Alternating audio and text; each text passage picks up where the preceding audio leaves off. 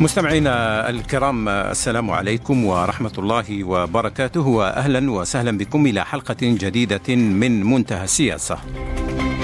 تجري الجمعة القادمة انتخابات رئاسية في إيران في ظروف داخلية وخارجية مميزة ومختلفة. انتخابات رئاسية تجري وسط أجواء هادئة داخليا عكس الحملات الانتخابية السابقة ووسط غياب لمرشحين إصلاحيين باستثناء مرشح واحد.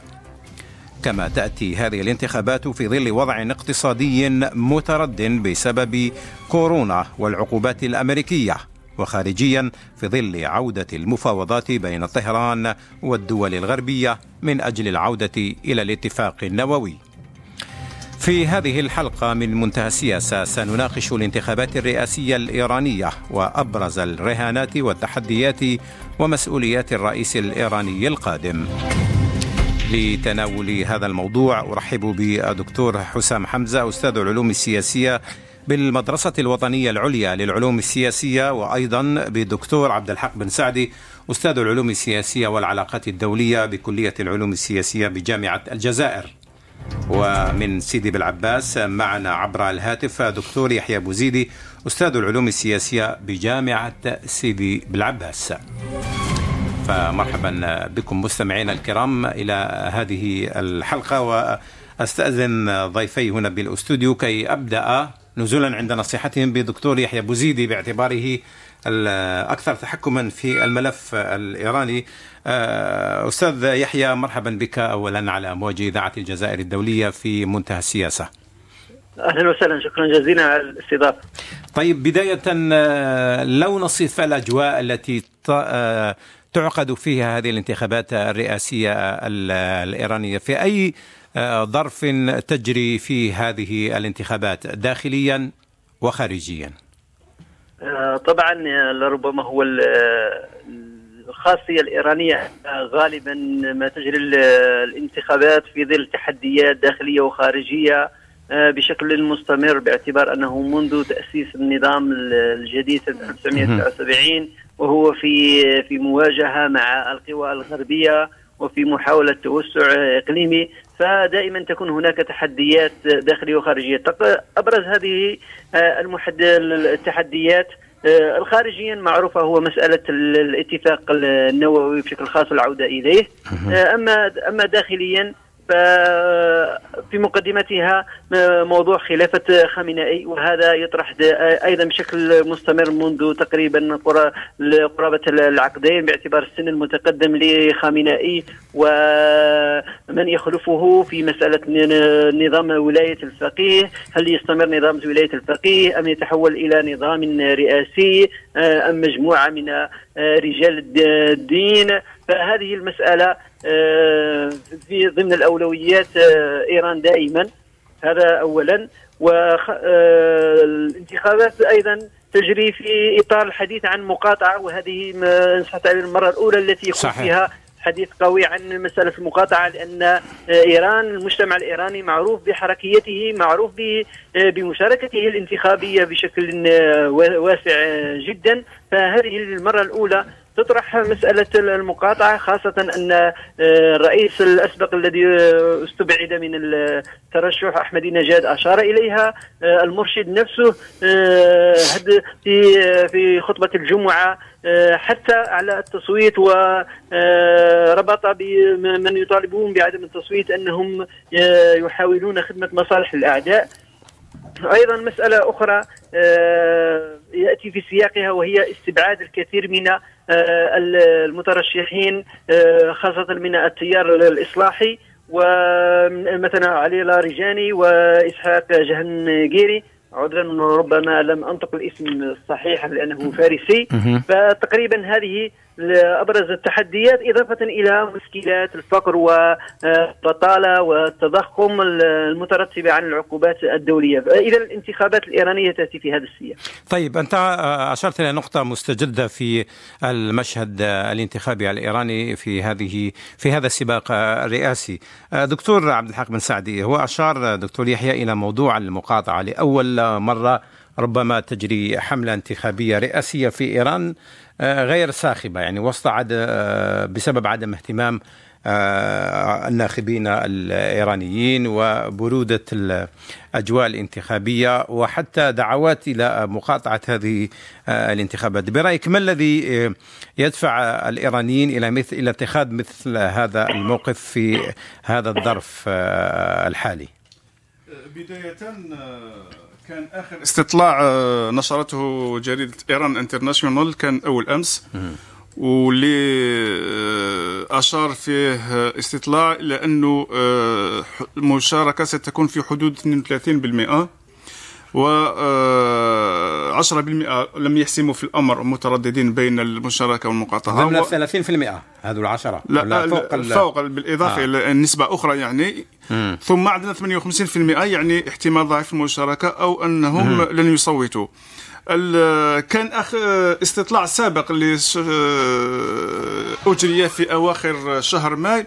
نسبة المقاطعة كانت في حدود 27% معناه أنه فيه اتجاه تصاعدي للمقاطعة حيث أنه هذا الاستطلاع الأخير تحدث عن آه، نسبة 58 على الأقل نسبة آه، آه، مقاطعة. معناه أنه الظروف الموجودة حاليا آه، غير آه، مواتية لحدوث مشاركة آه، في الانتخابات الرئاسية.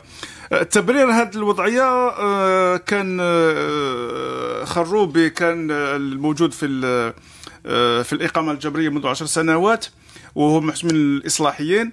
كان في رسالة وجهها إلى إحدى التنظيمات الحزبية. أشار فيه إلى أنه فيه رغبة عند النظام آه، بالحد من المشاركة في في الانتخابات الرئاسية. يعني أنه فيه رغبة لدى النظام أنه النظام الإيراني لا يبحث عن مشاركة لا يبحث شعبية عن مشاركة شعبية لأنه هذه تدخل في إطار آه، آه، حسابات أو ما يسمى ب مصلحة النظام الإيراني أنها تقتضي أنه يكون فيه آه، نسبة مشاركة ضعيفة لأنه آه، فيه ربما رفض آه، واسع عند الأوساط الشعبية للمسار اللي تسير فيه السلطة السياسية في إيران حاليا. ثانيا كان وزير الاستخبارات الإيراني السابق كان تحدث عن انتخابات 2013 اللي تم فيها رفض آه، ترشح آه، رفسنجاني وكان تحدث وكشف في التصريح تاعو انه آه، المبرر الاساسي الذي تم اعتماده لمنع الترشح الرفسنجاني هو انه كان يشكل تهديد على مخططات السلطة وعلى وكان انه العملية المتابعة ورصد للتوجه المجتمع كان يشير إلى أنه لو ترشح رفسنجاني كان سيفوز بمنصب رئيس الجمهورية. آه، لذلك أعتقد أنه آه، هذا المسار ربما آه، فيه إرادة لإجراء انتخابات رئاسية مغلقة آه، خاصة أنه لاحظوا أنه في قائمة المرشحين آه، آه، أغلبية المرشحين من محافظين المتشددين. من تيار من تيار واحد. فيما تم إقصاء آه، مترشحين آخرون كانوا يعني من صحيح. الإصلاحيين. اذا هذا مؤشر على أنه هذه هذه نقطة مهمة. يعني أريد أن نتوقف عندها. لو نعم. سمحت لكن مع الدكتور حسام حمزة. أشار الدكتور عبد الحق بن سعدي إلى آه، عملية الإقصاء. يعني ما هي دلالات أن يكون أغلب المرشحين لهذا السباق الرئاسي من التيار المحافظ المتشدد آه، باستثناء مرشح واحد يقال بأنه من الدرجة الثانية في التيار الإصلاحي. يعني ما هي الرسالة التي تريد السلطات الإيرانية أن تبعث بها من خلال آه، قبول آه، ترشح الأغلبية الأغلبية من من المحافظين المتشددين؟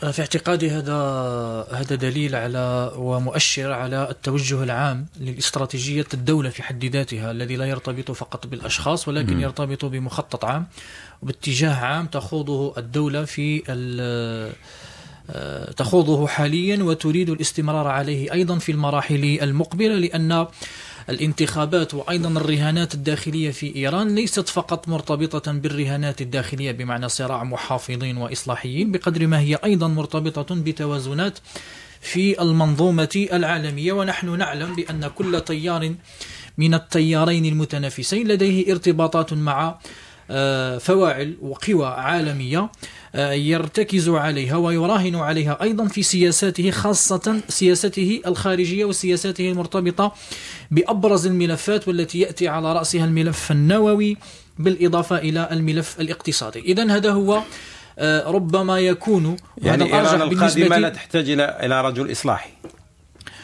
تحتاج إلى رئيس متشدد. ربما إذا فهمنا يعني الرسالة التي آه، يريد النظام إيصالها وتريد الدولة إيصالها من خلال مثل هذه التوليفة من المترشحين قد تكون هذه هي النتيجة الأساسية. آه، التيار الإصلاحي وفي اعتقادي أن نقطة الاختلاف الأساسية يعني نقطة آه، أو الشيء الذي يصنع هذا الاستقطاب الحاد وحتى التناقض بين التيارين مرتبط بالاقتصاد. يعني في حين أن يصر الطرف المحافظ على البقاء يعني في بنوع من سياسة التشدد مع الولايات المتحدة الأمريكية ومع الغرب بصفة عامة فيما يتعلق بالملف النووي الإيراني فإن التيار الإصلاحي أكثر مرونة في التعامل مع هذه المسألة ويعتقد بأن حل المشكل الاقتصادي العويص الذي أصبح في الحقيقة هو نقطة الضعف وهو آه، آه، كما يقال ال ال يعني ال النقطة الأساسية التي يراهن عليها الغرب من أجل إضعاف إيران أكثر وخلق ذلك الصراع بين الشعب والسلطة هو الملف الاقتصادي. إذا في حين أن التيار الإصلاحي يعتقد بأن يجب الاتجاه نحو سياسة أكثر مرونة في التعامل مع الملف النووي الإيراني وبالتالي التخفيف من حدة العقوبات الاقتصادية المفروضة على إيران بما يسمح بتحقيق نوع من النمو الاقتصادي يخفف الضغط على الشعب الإيراني يتجه وهذا هو في اعتقادي المنحى العام للمرشحين المحافظين إلى الاستخدام أو البقاء على نفس الاستراتيجية وهي نعم. استراتيجية فيها نوع من المواجهة نوع من المجابهة مع الولايات المتحدة الأمريكية والأوروبيين فيما يتعلق بالملف النووي الإيراني هم يعتقدون وفي اعتقادي أنه هذا نوعا ما مبرر إذا حسبناه بحسابات استراتيجية ولكن لديه أيضا كلفة اقتصادية وكلفة سياسية ضخمة. استراتيجيا إيران تراهن على أن تكون قوة إقليمية وبأنها شرعت في خطوات متقدمة جدا لأن تكون قوة إقليمية نووية. هذا في الحقيقة من حقها ومن حق أي دولة في العالم بغض النظر عن عن توجهاتها لأننا نعلم بأن اللعبة الدولية في العالم أو اللعبة الدولية الحالية هي لعبة لعبة قوة العالم يحترم القوي ولا يحترم من يقدم التنازلات لأننا آه، يعني التجارب كلها تثبت بأن من يقدم صحيح. التجارب من يقدم عفوا تنازلات. تنازلات للغرب سيبقى دائما يتنازل. ضعيفا م. هذا هو التوجه بالنسبة للتيار المحافظ. يجب أن نواصل في المسار الذي بدأناه. يجب أن نراهن على قوى أخرى يمكن أن تحقق التوازن مع الولايات المتحدة الأمريكية وبالتالي نخفف من الضغط. ليس بالتنازل ولكن بموازنة قوى الضغط التي تضغط على إيران. مثلا نتحدث على العلاقات مع الصين وفي اعتقادي نعم، بأنه حاليا إذا أخذنا فقط مثال طريق الحرير الجديد الصيني إيران منخرطة فيه بطريقة قوية جدا.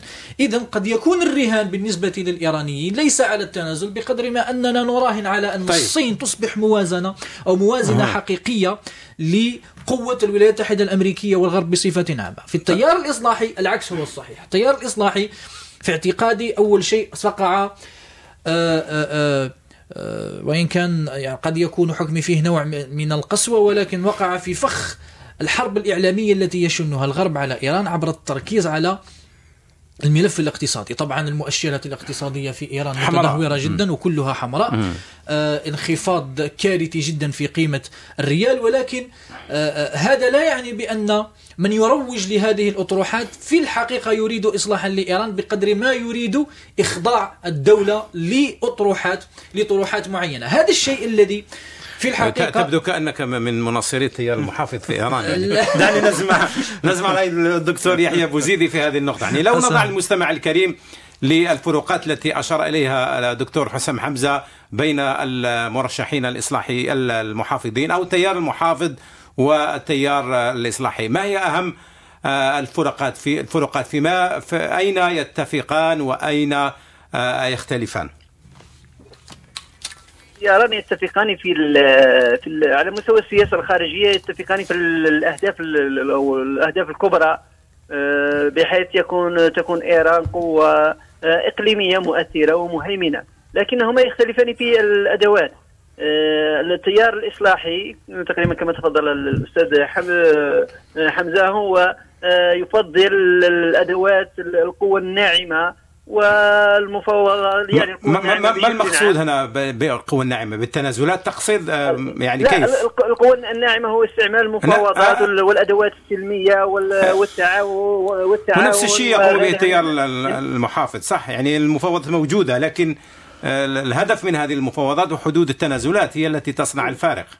أكيد لكن هو الفرق, الفرق مثلا في مسألة الدور العسكري للحرس الثوري في على المستوى الاقليمي لأن يجب أن نشير هنا إلى المفاوضات الحالية لا تقتصر على الاتفاق النووي فقط لكن أيضا الدور الإقليمي لإيران هو مساله الصواريخ وغيرها هي مطروحة آه، على طاولة المفاوضات. اذا قلت التيار الاصلاحي يفضل علاقات ودية مع الغرب يفضل يفضل حتى عودة العلاقات مع أمريكا وتجنب استعمال الحرس الثوري والأدوات الميليشيات والأدوات العسكرية يعني يرفض الدور العسكري حبيت الدور الإقليمي. يعني ان لا تكون لإيران آه، تدخلات عسكرية مباشرة في آه، بؤر توتر ونزاعات في المنطقة. هذا المقصود. أكيد.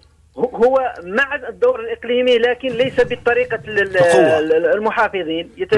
يفضل قلت كما سبق الإشارة التعاون وغيره من الاليات وحتى الجوانب العسكرية في إطار محدود محدود جدا. هذا تقريبا الاختلاف في الأدوات وليس في في الأهداف بين الطرفين. طيب. لكن في في اعتقادي ان هناك مسألة تفضل. متصلة بالسياق الداخلي الداخلي كما أشرت وهي آه، مسألة خلافة خامنائي فمن جهة الحاضرين آه، إيران لما تكون في موقف آه، تريد أن تفتك من الغرب التنازلات فإنها تدفع بالمحافظين على مستوى الرئاسة من أجل هذه التنازلات. ولكن لما تكون في حالة في حالة توافق فتدفع بالتيار الإصلاحي. مبدئيا كل كل المترشحين مع الاتفاق النووي ومع ويؤيدونه لأن المرشد يؤيده. ممكن نعود لهذا الموضوع لاحقا. لكن التحدي الأكبر على مستوى السياسة الداخلية باعتبار أن كان استبعاد هذه الانتخابات ما يجري فيها أنه لا يوجد رجال الصف الأول من من قادة الثورة تقريبا الآن خامنائي هو الوحيد في الواجهة بعد وفاة رفسنجاني ومهدي خروبي إذا في في السجن وغيرهم من المسؤولين أيضا اختفى من الساحة. إذا الأساس لا يوجد فقط الصف الثاني ممكن أحمدي نجاد كان يشكل خطر آه، كبير جدا على آه، تم استبعاده. تم استبعاده. كان في فترة رئاسته خاصة الثانية كان في أزمات مع المرشد الأعلى وكان يرى نفسه نعم. في موقف ندي فلذلك آه، استبعد وأيضا استبعد الاصلاحيون ممكن لأغراض المفاوضة مع الغرب فاعتقد طيب. آه، هذين العاملين هما اللذين يوجها طريق انتقاء المترشحين للرئاسه انتقاء المرشحين الذين أشرت إليهم دكتور. يعني هل يمكن أن تعطينا قراءة عامة تقريبا في خارطة هؤلاء المرشحين؟ يعني لو نصنفهم بشكل مبسط حتى نفهم الخارطة خارطة الترشيحات الآن أو لائحة الترشيحات لهذه الانتخابات. تقريبا هم يعني سبعة مترشحين خمسة محافظين واثنان آه، إصلاحيين. آه، الإصلاحيين تقريبا غير معروفين وليس لهم دور كبير آه، وصفوا بأنهم من الدرجة الثانية. نعم. وصفا بأنه من الدرجة الثانية في التيار الإصلاحي. يمكن حتى الدرجة الثالثة ليس لهما خلفية قوية مثل مثل حسن روحاني أو مالك الروبي ليس لهم هذه الخلفية إطلاقا. بالنسبة أيضا للمحافظين آه، رغم أهميتهم لكن ليسوا أقوياء لا يشكلون خطر على آه، على على المرشد. وأبرز الحظوظ المرشحين هما إبراهيم رئيسي الذي آه، حصل على 38% نسبة الأصوات في انتخابات 2017 ويعتبر حليف خامنائي وإمكانية أنه حتى ومقرب أيضا مقرب من من المرشد. لا أكيد مقرب من المرشد ويمكن. أن ما في سياق التفاهمات مع الحرس الثوري. إذا ما توفي خامنئي فيمكن حتى أن يكون بديل له بطريقة ما. إذا حدثت آه، طبعا توافقات بين مختلف أركان النظام. إضافة إلى سعيد جليلي الذي حصل على 11.4% في انتخابات آه، 2013 ممكن يأتي في المرتبة الثالثة آه، محسن آه، رضائي أيضا حصل على 10.6% وهو قائد سابق للحرس الثوري. فالحظوظ أكبر آه، تقريبا مرجحة محسومة آه، ان صح التعبير للمحافظين.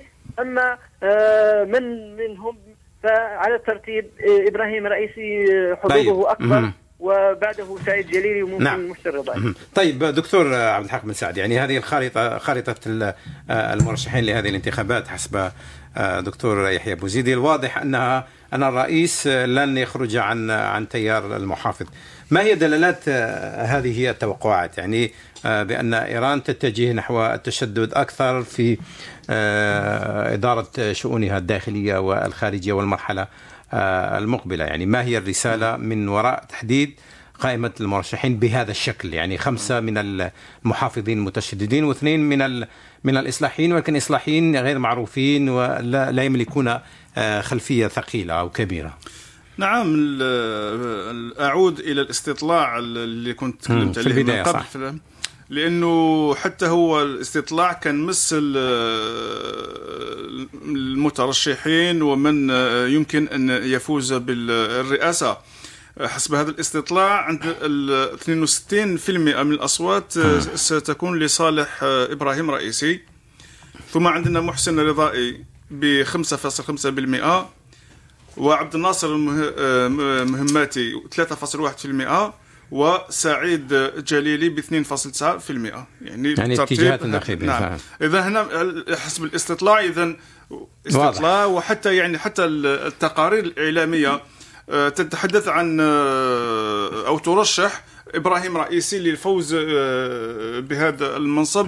ومن ثم ربما تتضح صورة وكانه الانتخابات معده مسبقا لأن يعني حتى الرأي واضحة بهذا الشكل كأنها توجه الناخبين بالفعل يعني. لأنه فيه توجيه وحتى يعني المؤشرات آه، الداخلية آه، تشير لأنه ال- إبراهيم رئيسي آه، هو ال- المرشح الأكثر حظاً. للفوز بمنصب ال- الرئيس خاصة لما نشوفوا سيرهم الذاتية آه، ربما المل- الملاحظة الأولى انه المرشحين آه، آه، آه، قلنا أغلبهم من المحافظين ثم أنهم كلهم عندهم علاقات مباشرة بالحرس الثوري. الملاحظة الثانية أنهم شاركوا في الحرب العراقية الإيرانية مباشرة يعني ليس يعني يعني رجال حرب. اذا أعتقد أنهم في ولاء كبير ومضمون لإستمرارية النظام السياسي الإيراني. أكثر من هذا أنه لو كان الأستاذ كان أشار إلى ذلك أنه إبراهيم رئيسي هو مرشح كذلك لخلافة آه، المرشد الاعلى للثوره الإسلامية يعني. بعد يعني بعد ال- الانتخابات ربما هم يراهنون على أنه إبراهيم رئيسي مرشح لتولي عهدتين رئاسيتين ومن ثم ربما يتولى. الخلافة المرشد. في حالة ما إذا المرشد. كانت يعني الحالة الصحية للمرشد. الان يعني تدهورت.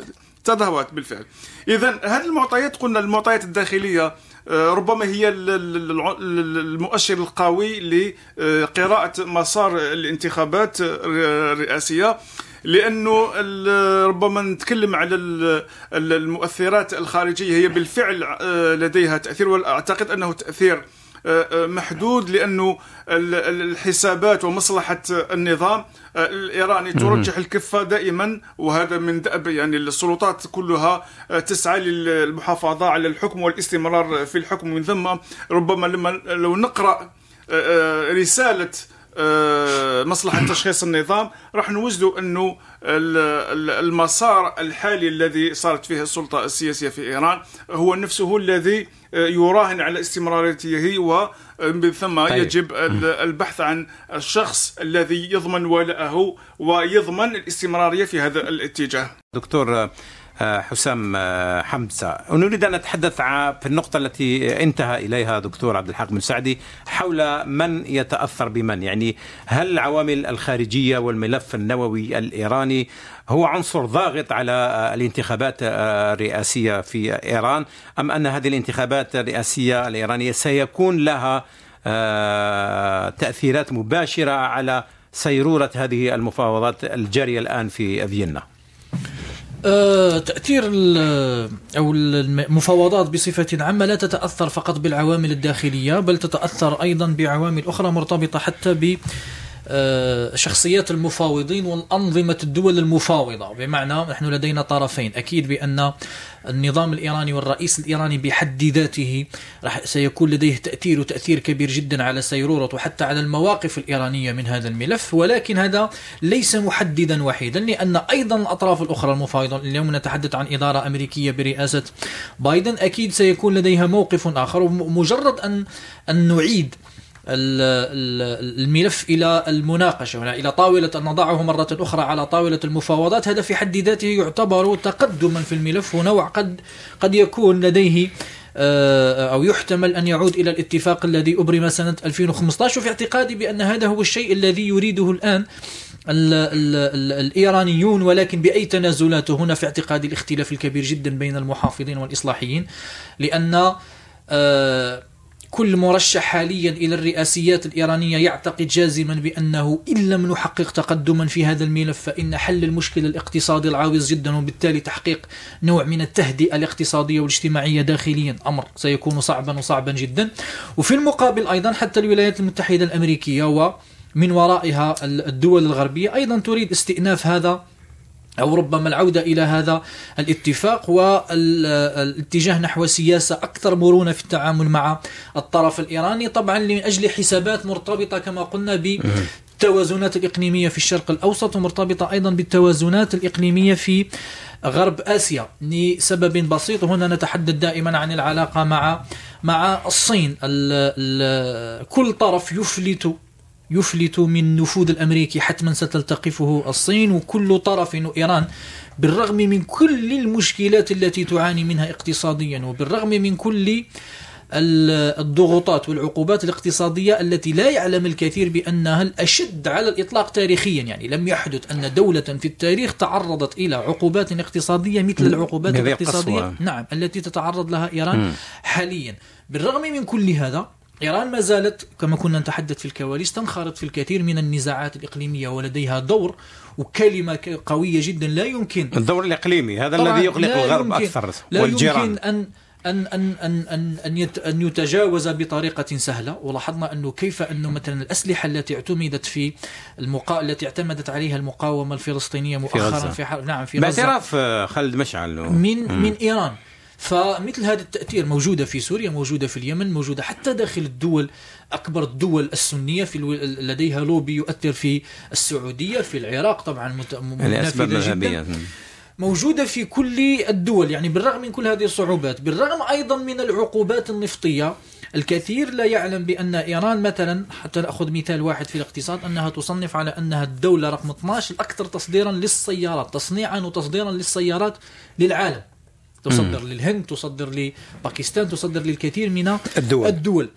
الإيرانيون بالرغم من من العقوبات التي فرضت عليهم في إنتاج النفط وما يتعلق بالمنتجات النفطية عموما لجأوا إلى حل آخر وهو أن نطور صناعات أخرى في مجالات لا تخضع لي العقوبات. فنجد أنه مثلا الإيرانيين الآن متفوقون جدا في أو متطورون جدا في المنتجات الغذائية ومنتوجاتهم موجودة في الكثير من الدول من بينها صحيح. تركيا وعلاقات حتى مع الإمارات يعني علاقات تجارية واقتصادية عالية فلاحظ فلاحظ خويا مروان أنه من هذه الأمثلة الشيء الذي أريده أن نزعى بصفة عامة للنظام الإيراني.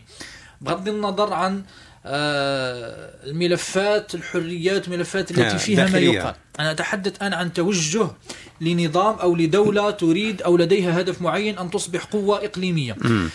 يعني المقاربة بالنسبة لهذا النظام أو بالنسبة لهذه للحكام الإيرانيين حاليا. ليست في التنازل من من أجل تحقيق ال ال ال الاستقرار الاقتصادي واستعادة النمو بقدر ما هي أيوة. بقدر ما هي محاولة التخلص من تبعات العقوبات الاقتصادية بخلق منافذ جديدة وبخلق أساليب جديدة يمكن أن دع- نعوض دعنا بها نتحدث. على, هذا- على اسمح لي نعم. من خلق ال- آه، منافذ أنت قلت. نعم. منافذ. منافذ أخرى تخلصنا من تبعات العقوبات الاقتصادية. هذه العقوبات الاقتصادية مهمة. أنا أريد أن أسأل عنها دكتور يحيى بوزيدي هل هل نتوقع من آه، هذه المفاوضات أن تتأثر بنتائج الانتخابات الرئاسية؟ ويمكن للرئيس المقبل الذي قد لا يكون سوى من التيار آه، المحافظ أن يفتك اتفاقا آه، جديدا آه، ينهي أو يخفف من وطأة هذه آه، العقوبات آه، الاقتصادية القاسية على إيران آه، قبل الإجابة على هذا السؤال أستأذنك أستاذ مروان نعم. للتعريج سريعا على مسألة المقاطعة المقاطعة الشعبية تقصد. يعني عدم مشاركة الناخبين الإيرانيين المتوقع أكيد. بشكل سريع يعني هناك بالنسبة للمقاطعة في حالة مقاطعة آه، المحافظين استجابة لدعوة آه،.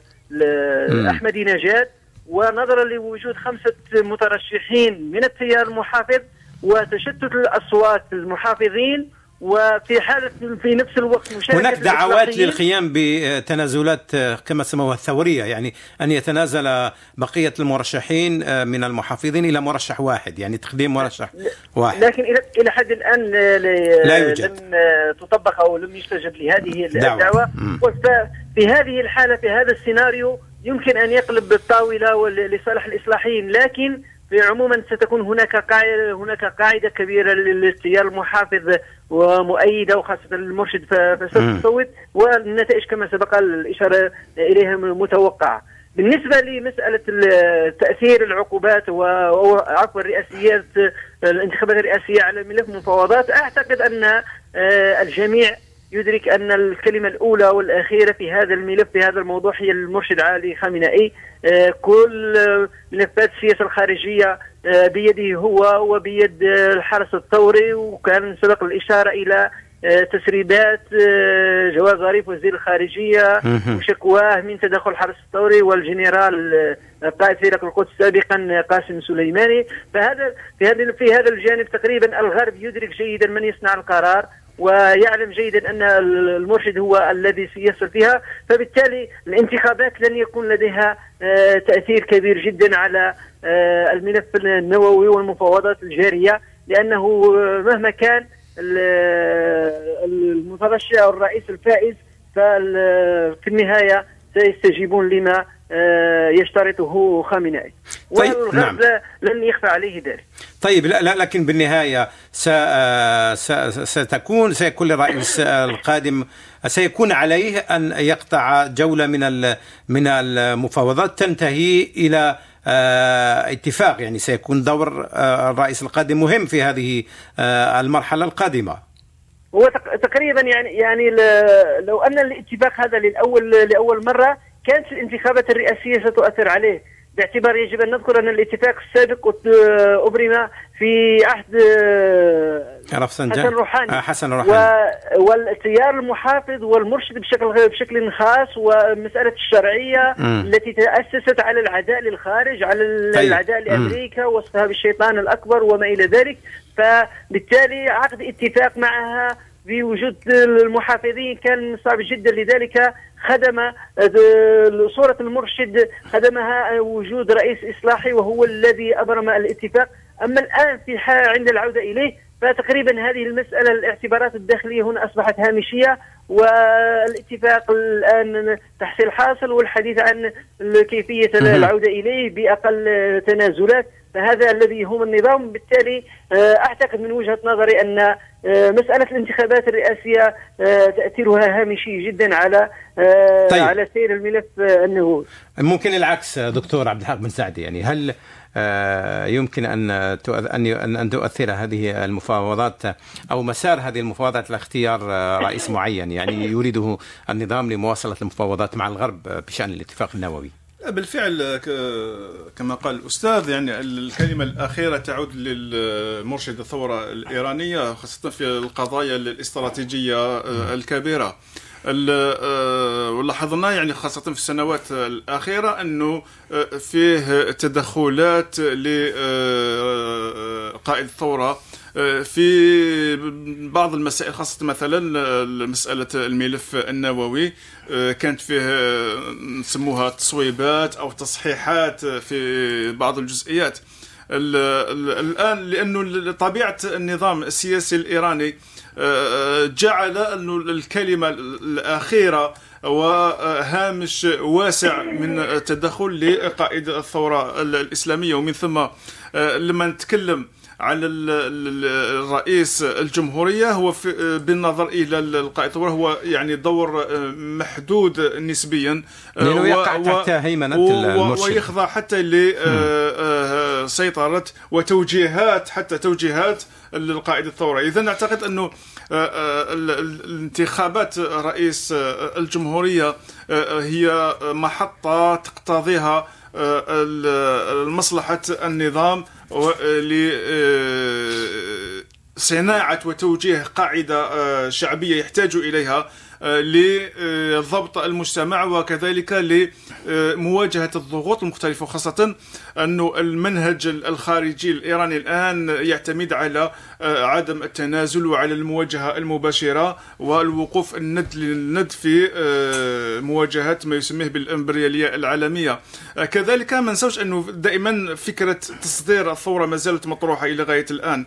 ولذلك ربما من المقتضيات المنطق الإيراني أنه لما نتحدث عن تصدير الثورة إذا من الضروري أن تكون فيه سياسة خارجية بين مزدوجات اسمها متشددة وتحمل الكثير من صبغة التحدي وعدم الخضوع للدول الكبرى. وهذا ما لاحظناه في السياسة الخارجية وربما أعطت ثمارها لأنه في النهاية الضغوط التي تعرضت إليها إيران خاصة في عهد الرئيس الأمريكي السابق ترامب ربما لو واجهتها دول أخرى الأخرى ربما انهارت أو ربما قدمت تنازلات كبيرة من أجل هذا كان الم... هذا كان المأمول من هذه العقوبات يعني أن ينهار أن تنهار لكن إيران لكن الآن ربما النتائج نتائج المتناقضة انه إيران ربما تمكنت من فرض منطقها وهي الآن تجعل تجعل الولايات المتحدة الأمريكية تبحث عن كيفية الحصول على رضاها بمنطق آخر. إذا دكتور حسام حمزة لنتحدث عن ملامح المرحلة المقبلة بالنسبة لإيران. يعني هل تعتقد أن هناك أي تغير قد يحدث في السياسة الخارجية الإيرانية في الدور الإقليمي لإيران هذا ما يقلق كثيرا الغرب وحتى جيران إيران في المنطقة في ظل توقعات تقول بأن من يسمى بتلميذ المرشد اللي هو إبراهيم رئيسي هو رئيسي. الأوفر حظا كي يكون رئيسا للجمهورية الإسلامية الإيرانية هل تعتقد أن تغيرا ما قد يطرأ على السياسة الخارجية الإيرانية في المنطقة بشكل عام خاصة الدور الإقليمي لإيران هذا الذي يقلق أكثر الغرب والمنطقة يعني دول الجوار. أنا في اعتقادي ولا أتخيل بأن إيران ستتنازل عن هذا الدور الذي خسرت من أجله. الكثير وضحت أيضا في سبيله بالكثير من الأمور وعلى رأسها حتى استقرارها الداخلي الذي أصبح صح. آه على آه كف عفريت. على كف عفريت تماما. فأنا لا أعتقد بأنه سيكون هناك تغير في جوهر السياسة الخارجية وفي جوهر الدور الإقليمي بل قد يكون أو الممكن على كل حال هو تغير في الهوامش في هوامش التنازلات التي يمكن أن نقدمها ربما كسبا للوقت. الشيء الأساسي أو الرهان الأساسي الآن بالنسبة للمفاوض الإيراني وصانع القرار الإيراني فيما يتعلق بالملف النووي هو بالدرجة الأولى كسب مزيد من الوقت أو ربما تخفيف حجم المواجهة من أجل مواجهة الضغط الاقتصادي الداخلي الذي استخدم أو يستخدم حاليا كما قلنا كورقة ضغط ورهان من قبل القوى الغربية من أجل إضعاف إيران وبالتالي جرها إلى تقديم تنازلات أكبر في ملفها النووي في ملفها النووي وحتى أيضا في الكثير من المسائل الإقليمية.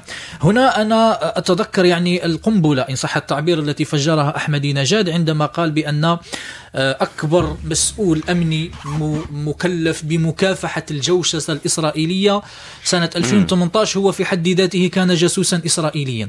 وقال أيضا بأن طبعا هذا بعد أن رفض ملف ترشحه. وقال أيضا أنه حتى سنة 2018 شاحنات من الوثائق الخاصة بالملف النووي. الإيراني. نعم. آه، سرقت من قبل 20 عميل للموساد الإسرائيلي يعني على مرأى على مرأى من المسؤولين الأمنيين في إيران. فهذه في الحقيقة أيضا تثبت من جهة أخرى بأن تلك النظرة التي قد تكون لدى البعض بأن إيران هي حقيقة جبهة صمود ومقاومة للغرب ليست إلا أو ربما هي مخترقة في الكثير من النقاط وبالتالي حتى عندما نقول بأن النظام موحد في توجهاته فيما يتعلق بالملف النووي الإيراني أو في طريقة تعامله مع الغرب قد نكون مخطئين. أو مبالغين. مبالغين ومخطئين أيضا لأنه حتى الانقسام إذا صدقت هذه الرواية طبعا التي تحدث عنها أحمد نجاد فإن الاختراق قوي جدا داخل النظام صحيح الإيراني. صحيح. ومثلما تبحث إيران عن المنافذ كما قلت من أجل تعويض تلك الخسائر التي انجرت عن العقوبات الأمريكية والعقوبات الغربية عليها أيضا الغرب يبحث عن منافذ أخرى طيب. للضغط على إيران ولإضعاف إيران ولدفعها نحو تقديم تنازلات أكبر فيما يتعلق بملفها النووي وأيضا في المسائل الإقليمية عن طريق أساليب أخرى عندما نتحدث طيب. عن أن آه، آه، آه، شاحنات من الوثائق يعني تقريبا كل ملف النووي نعم كل ملف النووي الإيراني الآن بحوزة الغرب فعلى أي شيء ترى تراهن الآن إيران ربما هذا أيضا نقطة فارقة جدا قد تكون سببا في تغيير الكثير من المواقف هذا هذا هو السؤال. ما الذي سيتغير في إيران وخلال الفترة المقبلة دكتور يحيى بوزيدي في أقل من دقيقتين لو سمحت؟ لو تلخصنا أهم وأبرز هذه التغيرات المتوقعة. تقريبا لا توجد هناك تغييرات كبيرة وبالأصح هناك تحديات أمام أي رئيس إيراني والنظام الإيراني بشكل عام أبرزها تلك المتأتية عن العقوبات وفي مقدمتها مسألة التضخم والفقر والبطاطا البطالة والاحتمالات تجدد الاحتجاجات الشعبية وكانت بدأت بعضها ضد الحملة الانتخابية بحرق الملصقات وغيره. مسألة الحريات التي أيضا يدندن الغرب حولها كثيرا وهي مطالب الشباب الإيراني وهو فئة كبيرة في المجتمع الإيراني والمشاكل الأمنية خاصة في المناطق الحدودية المرتبطة بالأقليات ومطالبها. أعتقد أن هذه التحديات الكبرى إضافة إلى الملف النووي هي التي تواجه الرئيس الإيراني المقبل. طيب دكتور عبد الحق مساعدي أيضا في أقل من دقيقتين آه، ما المتوقع أن يتغير في إيران خلال الفترة المقبلة بعد انتخاب الرئيس الذي قد يكون في آه، على الأرجح هو آه، إبراهيم رئيسي؟ نعم أعتقد انه إيران المستقبل ستسير في نفس المسار الذي سارت عليه الآن فيه تركيز على مواجهة الضغوط الدولية والاستمرار آه، في نشر الثورة الإسلامية. يعني منطقة تصدير الثورة ما زال قائما. ما زال قائما حتى وإن ربما قلت حدته لأنه آه، ما كانت آه، ربما اتخذ أدوات أخرى. أشكال أخرى وخاصة أنه المركز ومكانة الحرس الثوري آه، هي مركز محوري وما زال مؤثرا في في السياسة الداخلية وحتى في السياسة الخارجية. إذا أعتقد أنه حتى الرئيس القادم. حتى إذا كانت عنده آه، ربما آه، آه، نظرة أخرى أعتقد لن أنه لن يتمكن من تغيير الوضع وسيكون ربما ملزما باستمرار في المسار الذي سارت عليه إيران إلى حد الآن. طيب شكرا جزيلا لك دكتور عبد الحق بن سعدي الأستاذ بكلية العلوم السياسية بجامعة الجزائر. الشكر أيضا للدكتور حسام حمزة. آه، الأستاذ بالمدرسة الوطنية العليا للعلوم السياسية وشكرا أيضا لضيفنا عبر الهاتف الدكتور يحيى بوزيدي الأستاذ أستاذ العلوم السياسية بجامعة سيدي بالعباس. شكرا لكم مستمعينا الكرام على طيب الإصغاء والمتابعة وهذه تحياتي أنا مروان الوناس.